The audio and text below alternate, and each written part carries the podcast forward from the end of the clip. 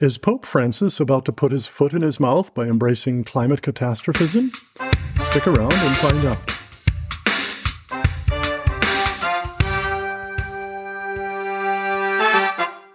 Welcome to Created to Reign, a production of the Cornwall Alliance for the Stewardship of Creation, a nonprofit think tank dedicated to educating the public and policymakers on biblical earth stewardship, economic development for the poor, and the gospel of Jesus Christ.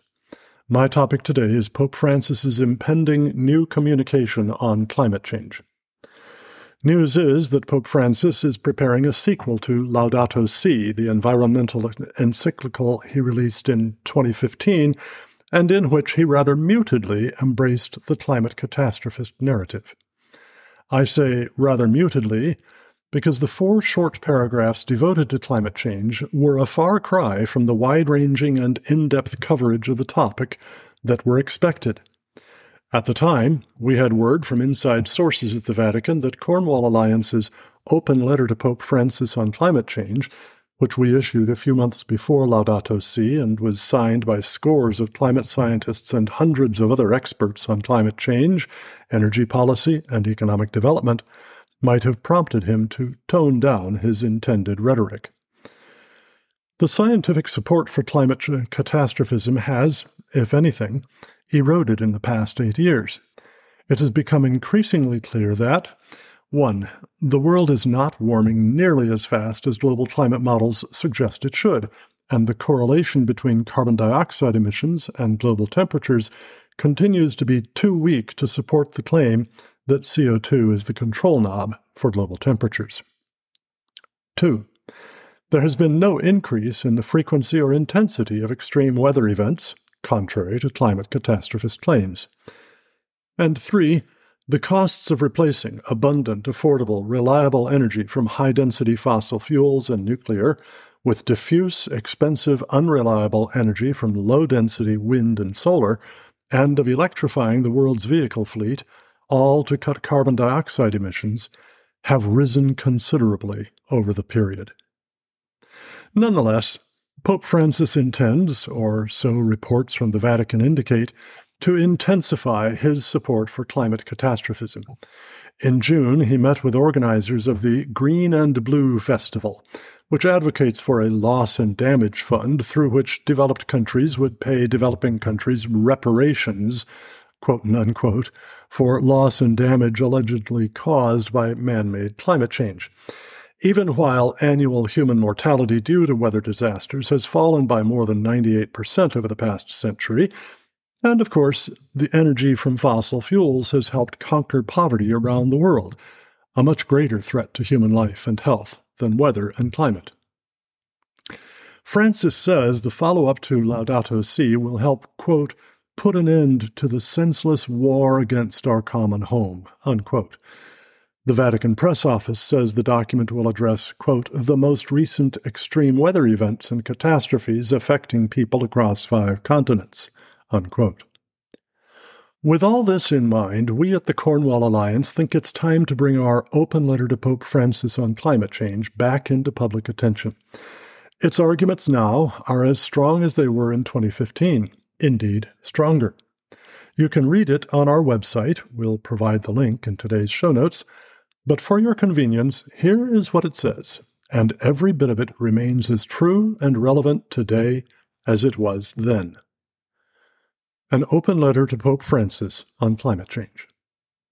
As world leaders contemplate a climate agreement, many look to you for guidance. We commend you for your care for the earth and God's children, especially the poor. With this letter, we raise some matters of concern that we ask you to consider as you convey that guidance. Much of the debate over environmental stewardship is rooted in a clash of worldviews, with conflicting doctrines of God, creation, humanity, sin, and salvation. Unfortunately, that clash often works its way into the very conclusions of environmental science.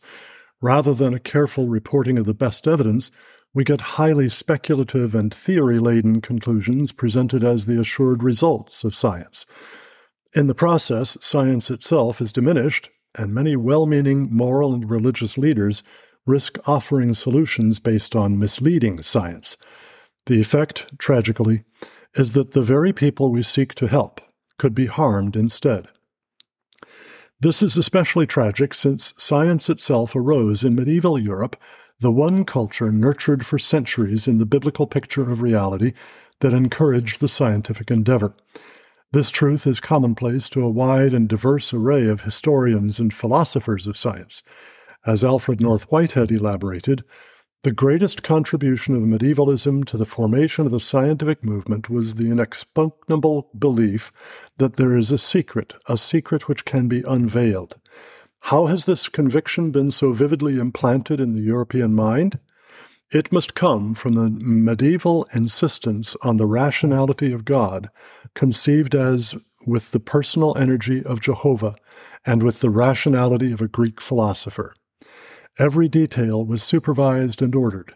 The search into nature could only result in the vindication of the faith in rationality. In Whitehead's estimation, other religions' ideas of a god or gods could not sustain such an understanding of the universe. On their presuppositions, any quote, occurrence might be due, as with animism or polytheism, to the fiat of an irrational despot, unquote, or, as with pantheism and atheist materialism, quote, some impersonal, inscrutable origin of things. There is not the same confidence as with biblical theism in the intelligible rationality of a personal being. In short, the biblical worldview launched science as a systematic endeavor to understand the real world by a rigorous process of testing hypotheses by real world observation. Nobel Prize winning physicist Richard Feynman explained what he called the key to science this way Quote, In general, we look for a new law by the following process. First, we guess it. Then we compute the consequences of the guess to see what would be implied if this law that we guessed is right. Then we compare the result of the computation to nature with experiment or experience. Compare it directly with observation to see if it works. If it disagrees with experiment, it is wrong. And that simple statement is the key to science. It does not make any difference how beautiful your guess is. It does not make any difference how smart you are, who made the guess, or what his name is. If it disagrees with experiment, it is wrong. That is all there is to it. That statement, simple yet profound and absolutely essential to the practice of genuine science, follows necessarily and only from the biblical worldview. Christian and Jewish scholars have performed high quality science for centuries. They are confident that good science leads toward and will not conflict with the truth about God and man. That is why there is a Pontifical Academy of Sciences, and why for centuries there have been science faculties in thousands of Jewish and Christian colleges and universities around the world. As people of biblical faith, then, we have a commitment not only to truth, but also to the practice of science as one path to truth. Today, when scientists run complex climate models on powerful computers to simulate immeasurably more complex natural systems like the Earth's climate, we must not forget our commitment to truth or that key to science. Our models can become seductive simulations, as sociologist of science Myanna Lahsen put it, with the modelers, other scientists, the public, and policymakers easily forgetting that the models are not reality but must be tested by it. If their output disagrees with observation, the models, not nature, must be corrected.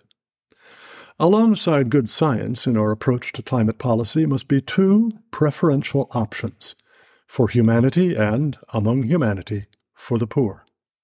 By this, we do not mean to pit humanity against nature any more than to pit the poor against the rich. Rather, we mean that because humanity alone bears the imago Dei, any effort to protect the environment must put at its center human well being, and in particular, the well being of the poor, because they are the more vulnerable, the less able to protect themselves. As King David wrote, Blessed is he who considers the poor, the Lord delivers him in the day of trouble. Psalm 41 1. Good climate policy must recognize human exceptionalism, the God given call for human persons to quote, have dominion, unquote, in the natural world, according to Genesis 1.28, and the need to protect the poor from harm, including actions that hinder their ascent out of poverty. Today, many prominent voices call humanity a scourge on our planet, saying that man is the problem, not the solution. Such attitudes too often contaminate their assessment of man's effects on nature. Naively claiming the science is settled, they demand urgent action to protect the planet from catastrophic human induced global warming. Attributing allegedly unnatural warming to the use of fossil fuels to obtain energy essential for human flourishing these voices demand that people surrender their God given dominion, even if doing so means remaining in or returning to poverty. Your concern for genuine science and for the poor requires a much more cautious approach, one that carefully considers the scientific evidence regarding the real, not merely the theoretical, effects of human action on global climate, and carefully considers energy technology and economics in seeking to protect the poor from harm. Therefore, we hope and trust that your guidance to world leaders will build on the following First, the Imago Dei and man's dominion. Severe poverty, widespread hunger, rampant disease, and short lifespans were the ordinary condition of humankind until the last two and a half centuries. These tragedies are normal when, as much of the environmental movement prefers, Human beings bearing the imago Dei live and are treated as if they were mere animals, which need to submit to nature rather than exercising the dominion God gave them in the beginning. Such dominion should express not the abusive rule of a tyrant, but the loving and purposeful rule of our heavenly King. It should thus express itself by enhancing the fruitfulness, beauty, and safety of the earth to the glory of God and the benefit of our neighbors. 2. How Societies Overcome Poverty. What has delivered much of humanity from absolute material poverty is a combination of moral, social, political, scientific, and technological institutions. These include science and technology grounded on a view of the physical world as an ordered cosmos that rational creatures can understand and harness for human betterment private property rights, entrepreneurship, and widespread trade protected by the rule of law enforced by limited and responsive governments, and abundant, affordable, reliable energy generated from high density, portable, constantly accessible fossil and nuclear fuels. By replacing animal and human muscle and low density energy sources like wood, dung, and other biofuels, and low density intermittent wind and solar, Fossil and nuclear fuels have freed people from the basic tasks of survival to devote time and bodily energy to other occupations. Third, empirical evidence suggests that fossil fuel use will not cause catastrophic warming. Many fear that fossil fuel use endangers humanity and the environment because it leads to historically unprecedented, dangerous global warming. This has led many well meaning people to call for reduced carbon dioxide emissions and hence reduced use of fossil fuels. Computer climate models of the warming effect of enhanced atmospheric carbon dioxide are the basis for that fear. However, for models to contribute validly to decision making, they must be subordinate to data, and there has been a growing divergence between real world temperature observations and model simulations. On average, models simulate more than twice the observed warming over the relevant period. Over 95% of the models simulate greater warming than has been observed, and only a tiny percentage come tolerably close.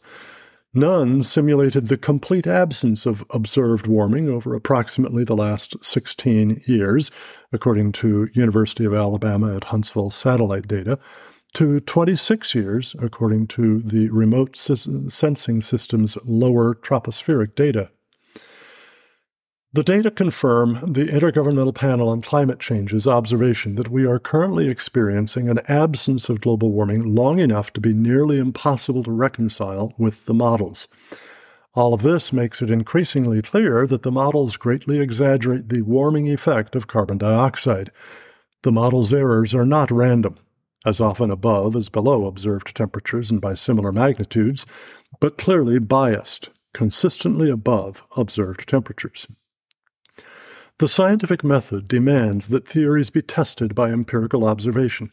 By that test, the models are wrong. They therefore provide no rational basis to forecast dangerous human induced global warming, and therefore no rational basis for efforts to reduce warming by restricting the use of fossil fuels or any other means. Fourth, for the foreseeable future, wind and solar energy cannot effectively replace fossil fuels and nuclear energy. Wind and solar energy, because of their higher costs and lower efficiency, account for only a few percent of total global energy use. Fossil fuels, because of their lower costs and higher efficiency, account for over 85 percent.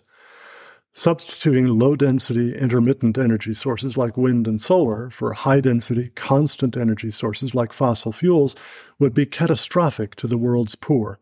It would simultaneously raise the cost and reduce the reliability and availability of energy, especially electricity. This, in turn, would raise the cost of all other, goods and services, since all require energy to produce and transport. It would slow the rise of the poor out of poverty it would threaten to return millions of others to poverty, and it would make electricity grids unstable, leading to more frequent and widespread, costly, and often fatal brownouts and blackouts. Events mercifully rare in wealthy countries, but all too familiar to billions of people living in countries without comprehensive, stable electric grids supplied by stable fossil or nuclear fuels. Fifth, the poor would suffer most from attempts to restrict affordable energy use. The world's poor will suffer most from such policies. The poorest, the 1.3 billion in developing countries who depend on wood and dried dung as primary cooking and heating fuels, smoke from which kills 4 million and temporarily debilitates hundreds of millions every year, will be condemned to more generations of poverty and its deadly consequences. The marginal in the developed world, who on average spend two or more times as much of their incomes on energy as the middle class, will lose access to decent housing, education, health care, and more as their energy costs rise. Some will freeze to death because they will be unable to pay their electricity bills and still buy enough food. Tens of thousands died even in the United Kingdom in several recent winters due to Britain's rush to substitute wind and solar for coal to generate electricity. Sixth, affordable energy can help millions of the world's poor emerge from poverty. While the computer climate models exaggerate the warming effect of atmospheric carbon dioxide, they plausibly simulate that greater economic development, driven by growing use of fossil fuels, will add more carbon dioxide to the atmosphere. Consequently, Working Group 3 of the IPCC finds that the warmest scenarios for the future are also the richest, especially for those societies that are now the poorest. The risks of poverty and misguided energy policies that would prolong it far outweigh the risks of climate change. Adequate wealth enables human persons to thrive in a wide variety of climates, hot or cold, wet or dry. Poverty undermines human thriving even in the very best of climates. It follows that reducing fossil fuel use means reducing economic development, condemning poor societies to remain poor, and requiring poor people of today to sacrifice for the sake of richer people of the future, a clear injustice. Seventh, rising atmospheric carbon dioxide enhances plant growth. While adding carbon dioxide to the atmosphere causes far less warming than previously feared, it has a positive effect on plant life. With more carbon dioxide in the air, plants grow better in warmer and cooler temperatures and wetter and drier soils, make better use of soil nutrients, and resist diseases and pests better, increasing their fruit production, expanding their range, and greening the earth. This makes more food available to all other creatures, especially as agricultural yields rise, making food more affordable, the world's poor. Substituting wind, solar, and other low density energy sources for coal, oil, and natural gas therefore hurts the poor not only by raising energy and all other prices, but also by reducing food production. It also hurts the rest of life on Earth by depriving it of the fertilizing effect of heightened carbon dioxide. Truly, the heavens declare the glory of God, and the firmament proclaims his handiwork. Psalm 19:1. By using fossil fuels to generate energy to lift billions of God's precious children out of poverty, we liberate from the tomb of the earth the carbon dioxide on which plants and therefore all the rest of life depend. This beautifully reveals the Creator's wisdom and care for all of His creation people, animals, plants, and the earth itself. In light of these considerations, we believe it is both unwise and unjust to adopt policies requiring reduced use of fossil fuels for energy. Such policies would condemn hundreds of millions of our fellow human beings to ongoing poverty. We respectfully appeal to you to advise the world's leaders to reject them. Well, that was what the Cornwall Alliance and hundreds of signers said to Pope Francis in 2015, and it's what we say to him today. Thank you for listening. Please give us a five star rating in Spotify and Apple Podcasts. Recommend Created to Reign to your friends through your social media, and prayerfully consider supporting us with a tax deductible gift at cornwallalliance.org/donate. Until next time. May you be filled with the fruit of God's Spirit love, joy, peace, patience, kindness, goodness, gentleness, faithfulness, and self control.